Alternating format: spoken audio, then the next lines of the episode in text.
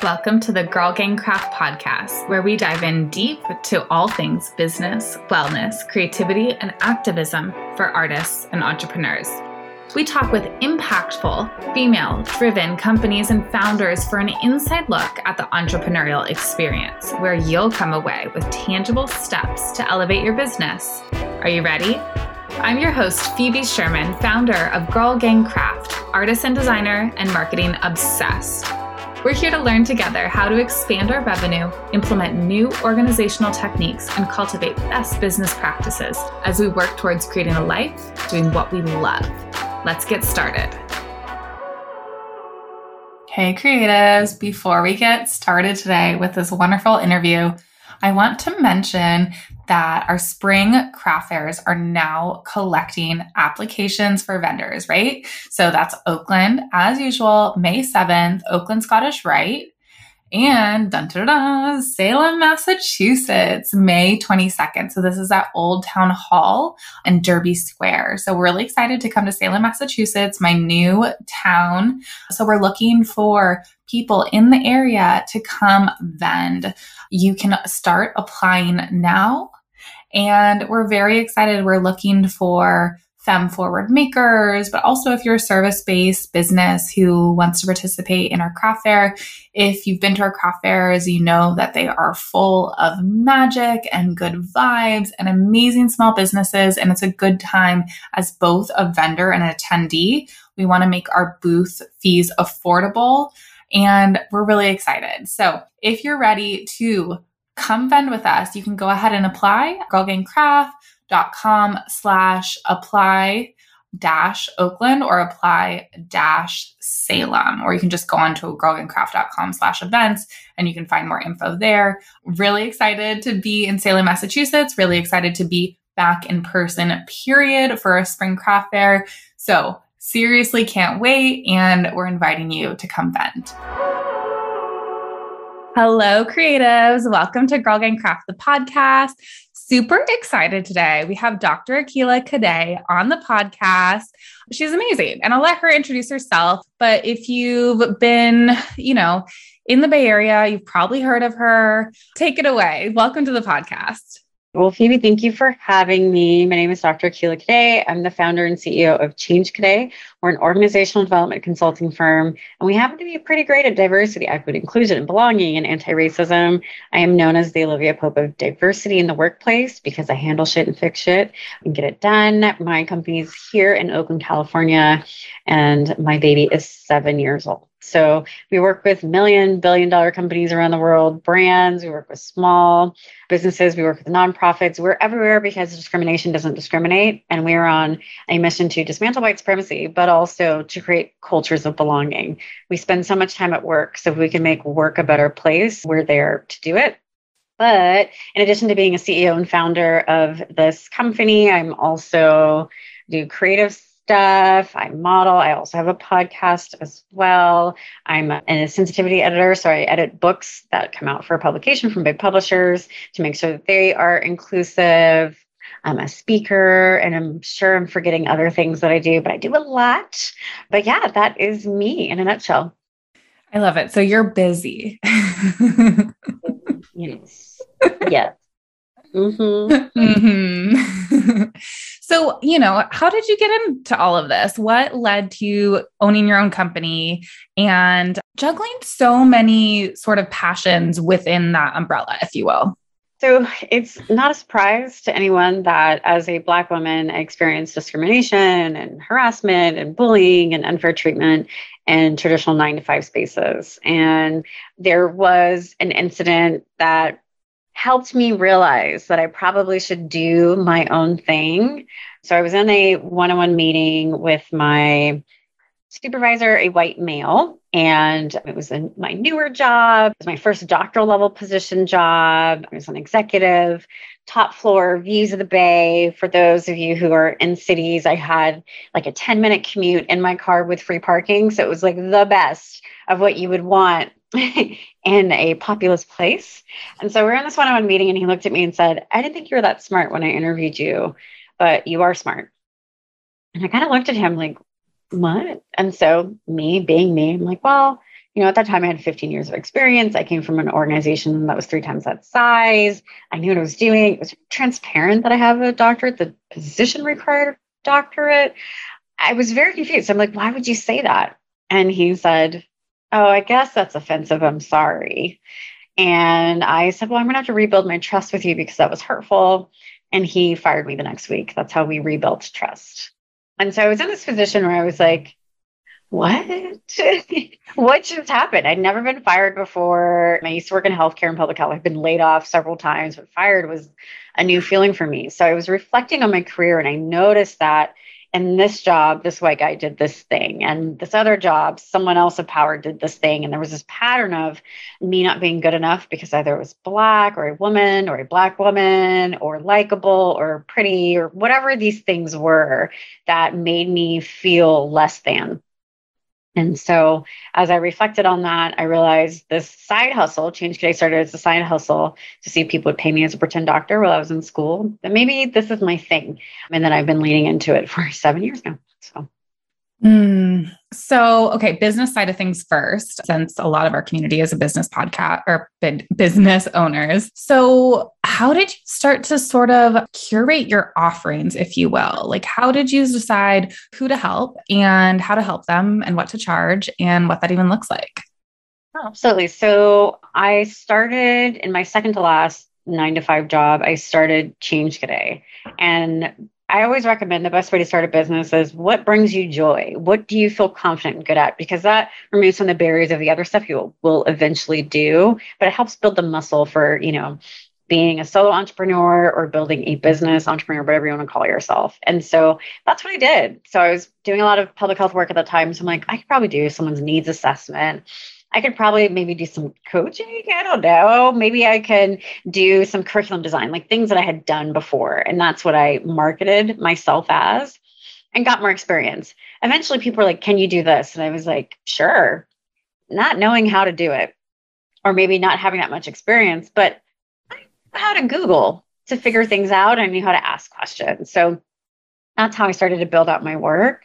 And then, as far as pricing, when people are going from a nine to five space into a side hustle or full time, just kind of do math. So, what do you need to live? And the way to figure out what you need to live is what are you making in this nine to five space? Break it all the way down to the hourly rate and then times it by like three or five, depending on your field and what you're in and the expertise that you have. So do that, and now you have an hourly rate. From there, you can figure out what a project rate may be, and vice versa, and you experiment with that. So, I highly recommend doing that. Then, what a lot of people don't do, particularly women, particularly BIPOC, Black, Indigenous people of color, is that you have to raise your rates every year. Every year, because the stuff that you're doing, the paper you may be printing for the thing, or the earrings that you're putting together, whatever it may be, those costs go up too. So you have to remember to increase those costs. And then when it comes down to actually working with clients or so folks who are providing more services to start high because you can always go low. You can't go low and go up high. So start high and then you can always negotiate. Then it shows the client that you really want to work with them. You can build your portfolio, blah, blah, blah, do that whole thing. But don't be afraid to go in there and get the money that you deserve. So today, as we look at Change Cadet, like it started with needs assessments and like a public health type of focus because I had so much experience in the healthcare world. So now we work with beverage brands, beauty brands, probably some of your favorite products. I did that with acknowledging a transferable skill set. So that's the other thing too. Like what can you do? What transfers over into other spaces? And so we provide executive coaching, we provide strategy work, we talk a lot, we do workshops, and then we problem solve. And we are able to do this. And I'm able to provide these four primary buckets through trial and error, adjusting costs, and figuring out the demand of the market of what is needed. I love all this. As a Virgo, love your systems. But I think the math thing is really important, like actually taking the time to do the math, because I know a lot of us, when starting side hustles, we're just like, let's see how much money we can make like let's just sort of start gathering money into our pool here and myself included and i think being really strategic about how you're sort of like working backwards from your goal in a tangible way, especially if you're service based, right? I mean, even if you're product based too, you can break it down this way too with cost of materials and cost of your times. I think that's really doable and a great system. I love that you said raising prices once a year because exactly, I think people forget that. And I think as a service based business or a product based business, we forget to raise our prices every year and we get scared to raise our prices. We get scared that people aren't going to want to pay those things. But if they're already your client and that's what you're worth, and your work, you know, is solid, then people, you're going to attract the people that you are meant to attract. And just backing up a little bit too with the going for the higher price always. Absolutely. You know, sometimes it's just like, let's just put a number out there and see if they bite. And especially, I mean, you specifically are working with, you know, larger companies that have huge budgets. And I know a lot of people listening are, you know, working with various kind of clientels, people who can you never know what their budget's going to be. So if you aim high, you can always negotiate. And I think that's really valuable advice. So thank you for that. Mm, and I don't always work with folks who have expansive budgets. Like we work with a nonprofit, we may provide a discount. Or honestly, because it's my company, if it's something we really believe in, we can find a way to make it work right? Because of the people or the product or the company, whatever organization, we can find a way to make it work. But it's really more so setting ourselves up for success that a lot of people forget.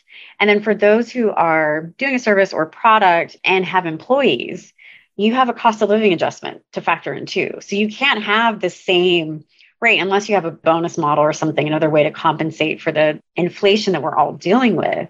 Like that also has to be considered as well as those who are growing, expanding, and scaling. Yes, absolutely. So when you started to start your business, who did you look for as clientele and how did you reach them? Yeah, so I'm proud to say that I've never advertised my business. It's all just word of mouth.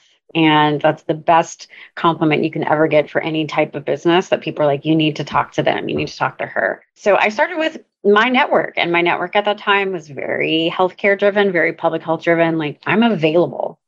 So I'd reach out to folks and say, like, hey, if you need anything, I'm available now. I have capacity, you know, to do X, Y, and Z. So those little things that I did turned into one thing to another thing to larger things those things also turned into speaking engagements too. Such a wonderful way, regardless if it's a product or service, like talking about your brand, being passionate about your brand as the leader, as a representative of the brand, company, organization. All of that is a wonderful way to bring in clients, you know, either to purchase or to partner or contract with. And so that's what I would do. And so, you know, when I first went full time into my business, it was 2016. So just that was my daily life. I did free conferences. I don't highly recommend speaking for free, but I knew that was a way to gain exposure. So I was like paying for the flight, paying for the hotel, but knew that the reach there could turn into something else, which it did. I was able to bring in, you know, clients that way. So I did that. I also would figure out someone's problem and you know reach out to them. Still in my network but it's like i'm seeing x y and z thing as a deficit whatever it is. I can help you with that deficit. I can be the solve for that problem. You can't hire an employee but guess what? I can do that. You can't whatever i could do that. We could do that. And so that's how i was able to slowly grow from there. Okay just a languaging thing. How would you reach out to someone and say you know, I see that you have a problem and I can fix it. What is like a way that you would language that? Yeah. So in my space, you know, my doctorate is in leadership and organizational behavior. So I can see when there's a problem, whether it's a problem on social media, I can see a problem on the website, I can see a problem in the media about said company. And if I know someone in that space, I can reach out to say, like, hey, I can see that you have posted things that are inappropriate you know? And it's not necessarily your fault but we can help you understand how to move forward with that right? It's the same thing for when we think about product brands. Like when you are a product and let's say you're black owned because we're talking during black history month you can reach out to someone and say i see that you don't have a lot of black owned businesses on your website. Would you like to add my product there? I see you don't have a lot of black owned things in your store can we do a trial to see how that goes? Right. So again, it's a solve because what we do know, particularly now since the murder of George Floyd, there are folks who are more open to partnering with Black people. Right. We can say the same thing for AAPI issues, Asian American Pacific Islander. Right. There's more willingness there because of what's happening in society. And so that's how you can go in and solve problems. You're not going to go in there and say, I'm great, you suck, you need me. You know, you're not going to do that. You're going to use a managing up approach or technique to solve. And then also not being afraid to circle back to clients that you may not have a relationship with anymore and doing the same thing. It's like, hey, I see X, Y, and Z. If you need us, let me know. You know, that type of thing also works as well. Hey, let's do it again for Black History Month next year. Or you know what? We can keep this going for Women's History Month because it's a Black owned women's business. Those are the solves that I'm talking about and the language that could be used. So, on a practical level, would you say that outreach is a big part of your business still, or maybe just more at the beginning? No, it's not just because of the demand. but now it's we have a lot of inbound that comes in, so we aren't doing a lot of outbound. But in the beginning, I had to to build the business because again, I had to get back to my magic number of X amount of dollars I needed to pay bills, eat food, you know, pay rent, that type of thing. But now that that has paid off, word of mouth does it itself. So someone may say, Hey, you need to follow Change Cadet on Instagram. And then all of a sudden they're like, Hey, can you come do a talk? And that talk may turn into strategy work or may turn into a partnership or something else, right? There's so many different things that we do. But I understand that's a very privileged approach to be in a position where there is demand. And so I just would encourage people who feel like they're doing a lot of outbound, outbound, and outreach that it is only temporary right? So if you have a brand vision statement mission that's aligned, your product is aligned with who you are as a brand, your services are aligned with who you are as a brand, so actions and words are matching, that authenticity comes through and then people link onto that. They latch onto it, they're excited about it, and more comes as a result. So sometimes it's just really getting those pieces together so that it makes sense. Mm. And even though I'm a successful person, there's still times where I'm like, WTF, it's the start of the year. Who's the big client? Who are the big clients? What's going to happen? How am I going to pay people? Do I have to pay people? I have a team of six. I have a bot. You know, all of that stuff still comes up. Even folks from on the outside may think that, you know, Change Cadet has it all together. So, how did you know when to quit your nine to five? I didn't. I didn't quit my nine to five. I was fired. So, okay. for me, right, right. it was the previous job I was diagnosed with major depressive disorder because of discrimination and bullying and harassment and my health was more important than going back into potentially toxic environment and another nine to five space because when i did that reflection upon being fired there was this pattern again of me not being good enough. But the funny thing of these folks who told me i was not good enough or threatened by me is that you know here i am doing successful things and forbes this and a list here and like things that confirm the work that i was doing in those spaces but i was just in the wrong place so, what I'll say is the plan was to work in the job where I was fired for about two years to one, rest and chill. I did my doctoral program full time. My doctoral program was four to seven years. I did it in three years and I worked full time while doing that. So I was a mess. I was tired. I just wanted to like have paid vacation and just make six figures. Like that's all I wanted to do and like kind of solve problems It really just like rest. I just wanted to rest.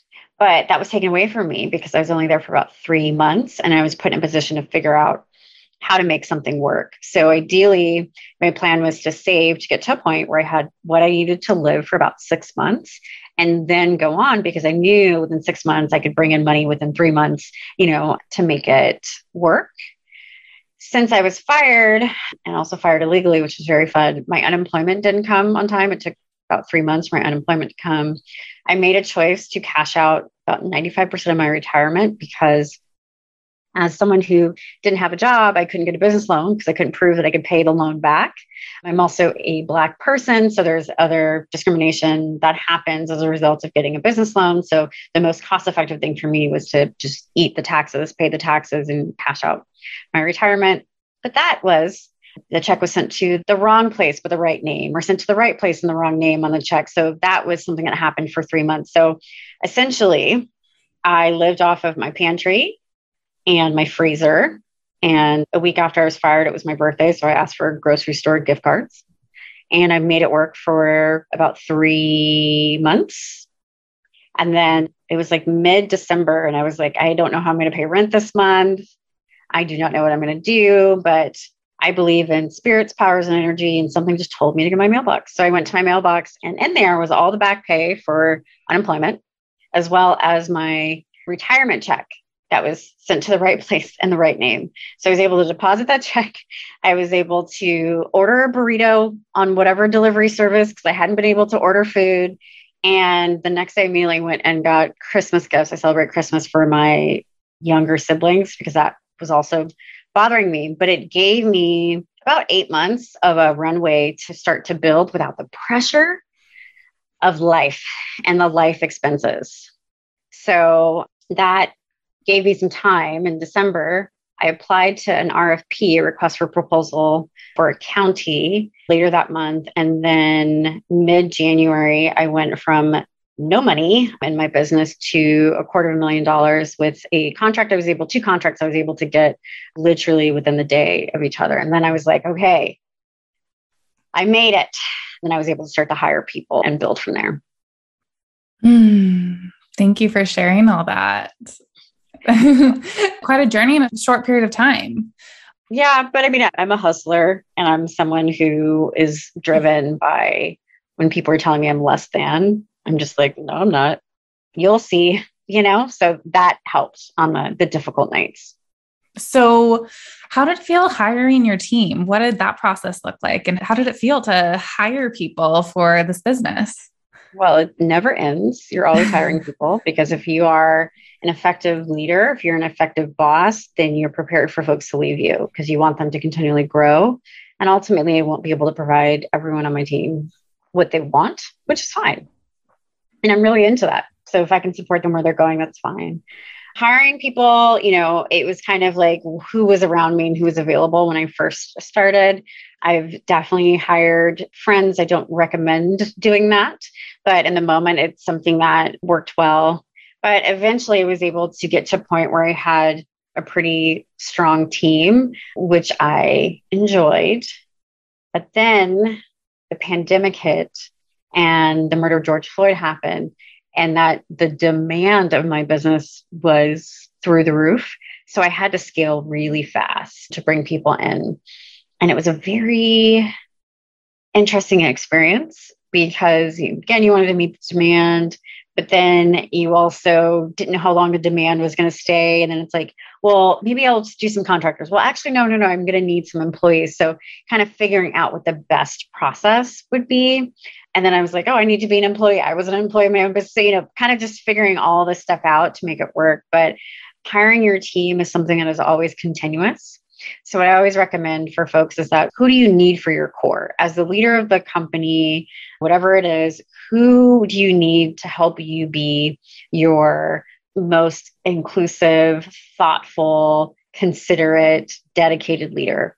So, for me, it's my chief of staff and my chief strategy officer. So they're the core. I mean, I have a wonderful team. Everyone on my team is fantastic, but one person tells me what to do, and then the other person tells me what to do, but different things of what they're telling me what to do. Right.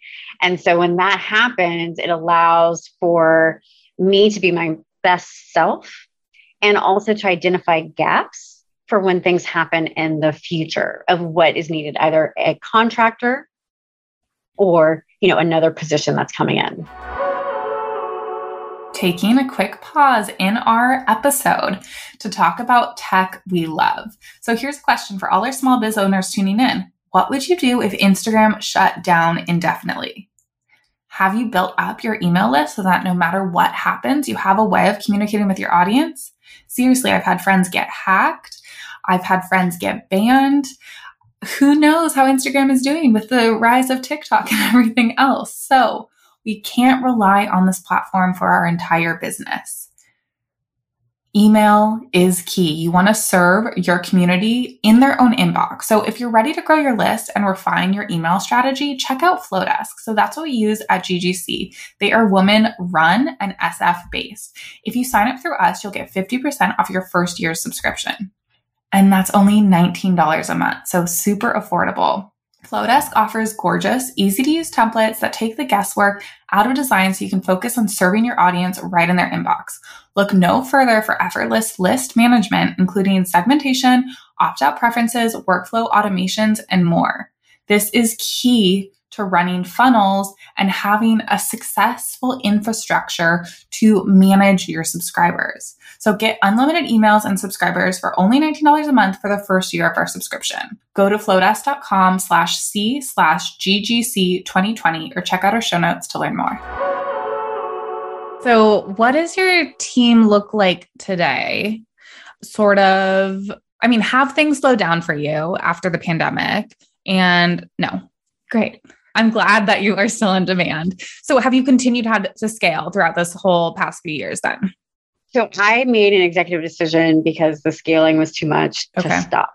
Hmm. So, where we are now, I just staffed up in January. So, where we are now is what it will be probably for a while. I can't say forever because there's always opportunities that are coming about, and I'm always happy and open for that change. Why changes in the title of our business, but good for now. The demand has not stopped. But again, when we were talking about earlier, when you think about your pricing structure, your prices can still go up and you can still kind of bring in the same, but just have some control of how much is being done. Also, even though we're a team, I am a public figure. So people want me and I can't be everywhere all the time. So we've just decided to kind of cap how much we're doing within our quarters and within the year so that it makes sense for us to have the capacity that we have and to have the team that we have. Because if I'm overworked, then it's not good for the rest of my employees, right? So I have to be able to role model the behavior that they should also have. And we do that by controlling with how much we are doing as far as our partnerships and clients and creative projects how do you decide what clients to take on maybe besides your workload? Like what kind of clients do you like to work for? And like who do you say no to? We say no to racist people. I refuse to work with racist people. I refuse to work with people who aren't open to any type of change. So when we're talking about organizational change or diversity work it's just change management 101 and so if they're already displaying resistance and initial meetings then it's not for us. I don't care how much money they're going to give us it's just not worth it. I'm not a dentist. I don't pull teeth Never going to do that, right? At all. So there's that. The second thing is we have a dollar amount, and I highly recommend this for everyone. If we aren't getting X amount of dollars, we just aren't going to do it because I can't, again, doing the math, factor in the time of myself or my employee. If we're in a position where we're losing money, that's my fault. And I'm not going to have that happen. Doesn't mean that I won't do pro bono stuff here and there, but that's not worth it because I have to think about the amount of work and the return on investment there, and it's not there. So we'll happily say no to those clients. And then we also will say no to clients in which we're in contract with. And so if we're in a position where I am no longer safe, I am no longer supported, or someone on my team is that way, we'll let them know that. We have clause in our contract and we'll separate because it's not my job to put myself or my team in situations where we are being traumatized. Doesn't mean trauma doesn't happen. But if they aren't open to adjusting that trauma, we aren't going to, you know, engage with them because it's not my job to help them understand that they're being discriminatory or racist. It's my job to help be anti-racist. It's my job to help them not be homophobic, xenophobic, you know, racist. Yes, sure. But I'm not going to tell a racist person, I'm not going to work with a racist person. I'm not going to work with someone who doesn't value the expertise that we're bringing in as far as a company or myself. I don't have time for that. So, who are your favorite clients to work with? My favorite clients to work with, well, I can't really talk about all my clients, but I can tell you. um, I have nothing but secrets in my life. But my favorite clients to work with in general are the executives, the leaders who understand the importance of learning and unlearning. And they use their power and privilege for good. So they're in situations like, we're going to make the systemic change so we have better retention for our employees. We're going to do these things. We're going to require these types of workshops because it ties back to our values for anti racism. Those are the ones that are great to work with because they're really coming to you for support and kind of high fives. And we're just there to validate them there's not so much heavy lifting. It doesn't mean that I don't like doing the heavy lifting, but it's great to see stuff come to fruition because in this line of work of organizational change and diversity, it takes time. Because it takes so much time, we won't always see the fruits of our own labor, what we're putting, you know, into it. But in those cases, we can. And I will say Hill House Home is one of my favorite clients to work with for multiple reasons. Nell Diamond is the epitome of an ideal leader, not just with diversity, but in general with how she leads her team. And it also helps that there's a dress named after me too. So that works well. so switching gears a little bit. Let's talk about small businesses and ally small business owners who want to make sure that they're prioritizing anti racism in their business. What are some ways that they can do that? Yeah. And so I will say size of the business doesn't matter. So whether it's one person or 100 people, it's all the same thing. And one is realizing that allyship is a waste of time. So to get rid of the idea of allyship, allyship allows for comfort because it gives permission with how far someone wants to go. So for example, for those who are in the product space, they may be like super accustomed to having Columbus Day sales because Macy's has Columbus Day sales, right? Like we're going to do Columbus Day sales. Well, it's now Indigenous Peoples Day. So it's still Columbus Day and Indigenous Peoples Day. But fun fact, you can't celebrate the oppressed with the oppressor. So that's a whole other subject. But what does it look like to not have a sale that day? What does it look like to move away from the sale model to say, we are going to donate to this Indigenous organization, like 10%, 15%, 20% of sales, or this product will go towards this organization in honor of Indigenous Peoples Day. So when we talk about allyship and comfort, there are people who are just like, no, Columbus Day, people know that's a sale, so that's what I'm going to do. So they can pause on how they're showing up for those who don't have as much power and privilege as them. So it's really how do you move past allyship to becoming an accomplice? An accomplice is someone who brushes their teeth, they put on their deodorant, and they're checking their bias and privilege all throughout the day. And that's something that's really important for anyone who's in a leadership position. And we're talking about folks who run social media, pricing, product, obviously the CEO, COO, founders, anyone who has external facing organizational power. These are the ones that need to check their bias and privilege every day they're in positions where they're going to say, hey, you know, it's Black History Month. So, yes, we're going to highlight folks for Black History Month, but what can we do throughout the year to highlight Black creatives, partners, products, whatever it is? They're going to the extra mile, meaning that in order to move past allyship and be an accomplice, it's realizing it's not a point of arrival, it's lifelong and it's always happening. And so when that type of change happens, there's more authenticity in the brand, the message, the actions, and the words aligning. So you launched a program called The Nudge last year. Can you tell us a little bit about that? Yeah, so the Ally Nudge was actually launched in 2020 and it was in partnership with um, I can't keep Nudge. track of the years anymore. No, the years are hard. literally 2020. We all blurred together. Yeah, like T O O, not T W O. It feels the same, right? So the nudge is a wonderful kind of like your friend service. Like through text messages, they're like, hey, there's this cool thing happening that we can do together. Or you can do something like the Ally Nudge. So we partnered to create the Ally Nudge, which was over a month. People received educational prompts in the morning and the evening a couple times a week to put into action, move past allyship and put into action of you know how to be in a position of learning how to be anti-racist or be an accomplice. So it could be a video of me talking about something. It could be a podcast tidbit to read. It could be an article, but it gave me an opportunity to learn something earlier in that day and then figure out ways to practice it throughout the week again, building that muscle, brushing teeth, putting on deodorant, checking bias, checking privilege. So we have, oh my gosh, it's almost about two years, came out July 2020. So we're getting to almost two years of having that. And people still love it. They love that it's bite sized pieces. They love that it's self paced and they can do their own thing, which is great. I'm still talking about it, which is wonderful. And you have a new program that is out right now. Do you want to talk to us a little bit about that? Yeah. So the beauty about the Ally Nudge is that there's just one module there, and it's a wonderful start.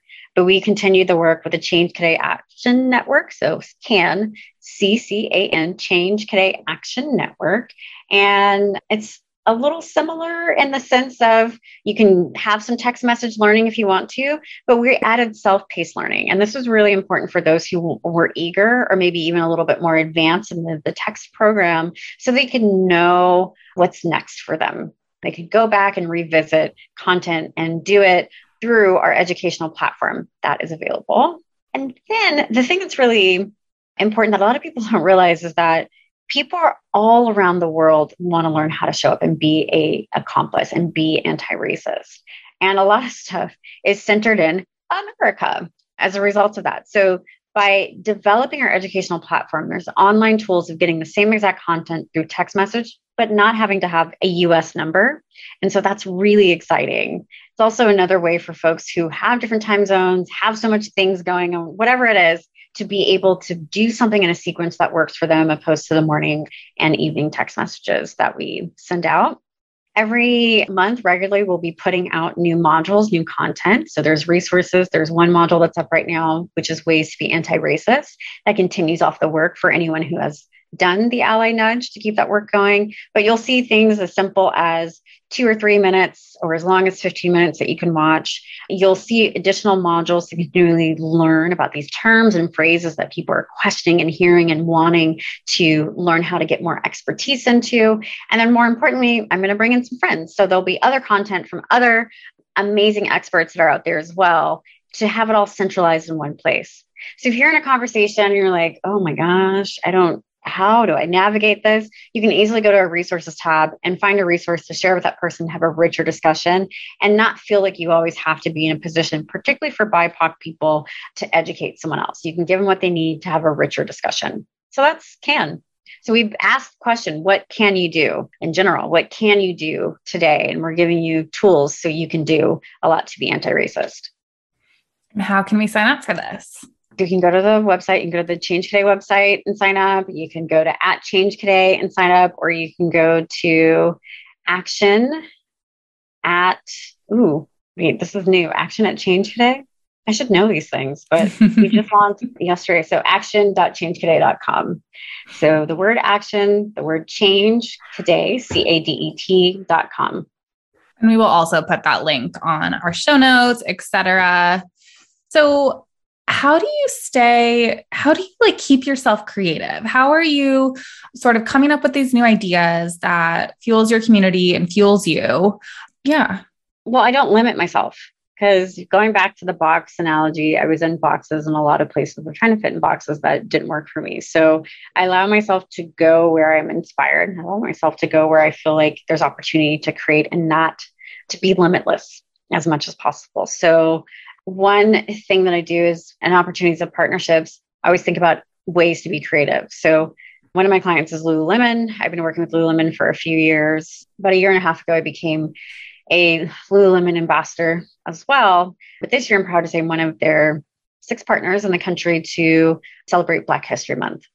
And so I have this really cool opportunity to do a few things. And one of those things is to introduce our inaugural Well in Black brunch. And this is celebrating Black people from the wellness health space all the way down to the creative space, entrepreneurs, those who are in nine to five spaces, and mixing and mingling Black folks who may have a network and who may not have a network to just have a moment to connect with people who are potentially like minded, future partners, future clients, who knows, but to be in a position where they're celebrated.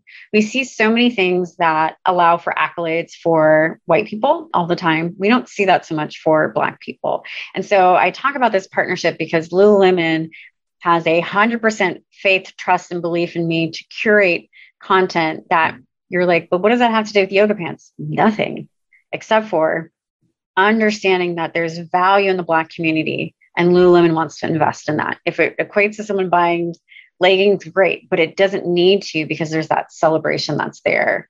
And so it's fun to kind of do these events and put things together. It's fun to find other ways to connect to things that bring me joy. And I do that selfishly. I do that with intent and I do that on purpose because leading a company is not easy. I'm sure a lot of listeners know that.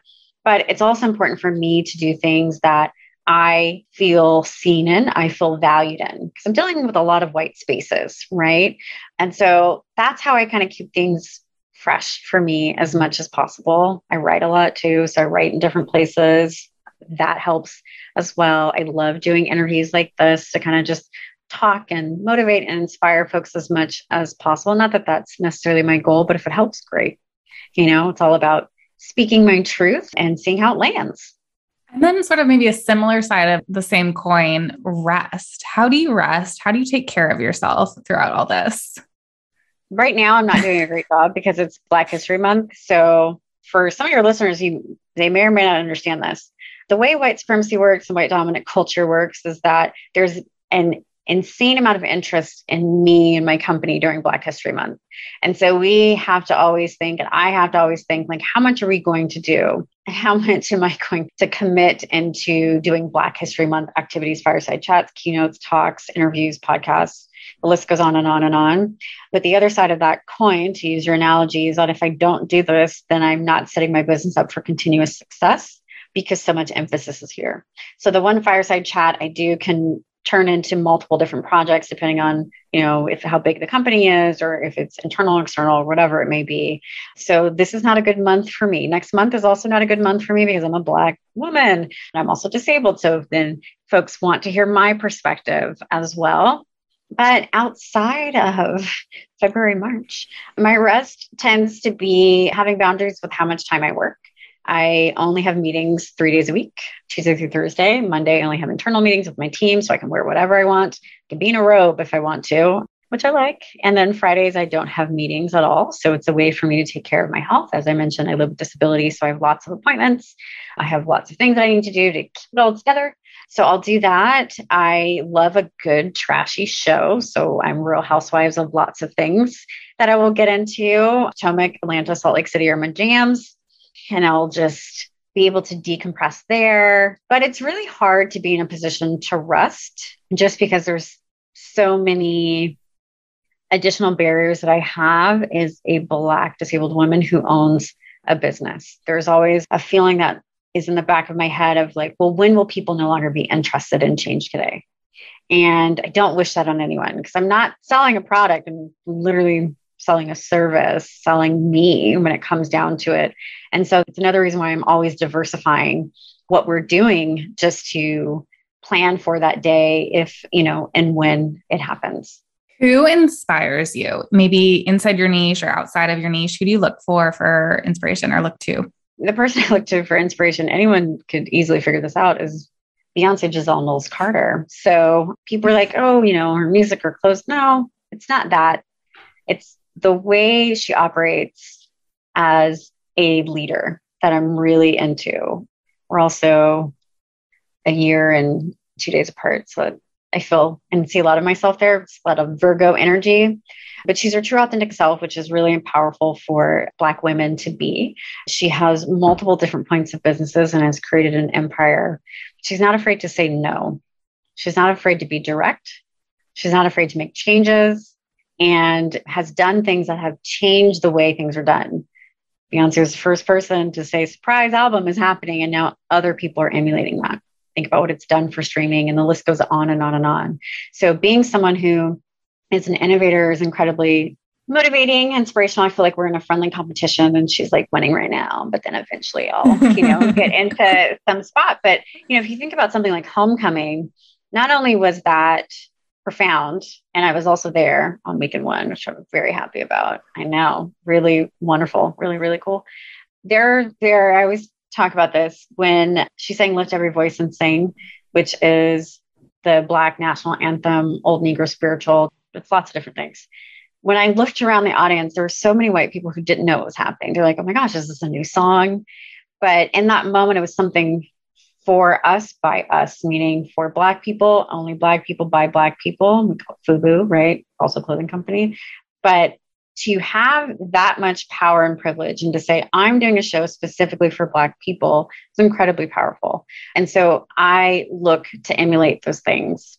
And also, fun fact, I held her hand in May 2016 because I was at the Formation World Tour and I was like near the stage or whatever. So it was very cool. But then I was like, oh shit, I have the power of Beyonce. What am I going to do with this? And then I went full time into my business in September 2016.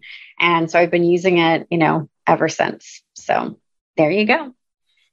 I love that. I love that exchange or sharing of power. I think that's beautiful. Okay, so this has been amazing. Where can people find you? So people can find me at Change Cadet. So the word change, C A D E T, on social media. It is me. I, if you send me a message, I will reply back to you. I still run my social media at some point, maybe not. But for now, I like to mm-hmm. have that touch point. You can go to Change Cadet, the website. And then, of course, for those who are interested in CAN, Change Cadet Action Network, action.changecadet.com. And you can sign up to learn and unlearn. And you also have some clothing items, don't you?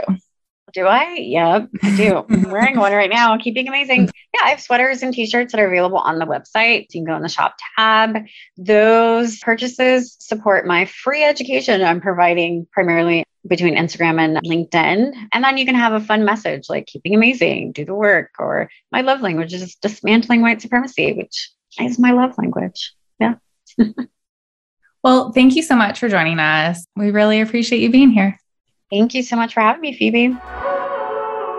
Before we end this episode, we want to leave you with a message from our friend and community member, Stephanie. So, are you looking for a job?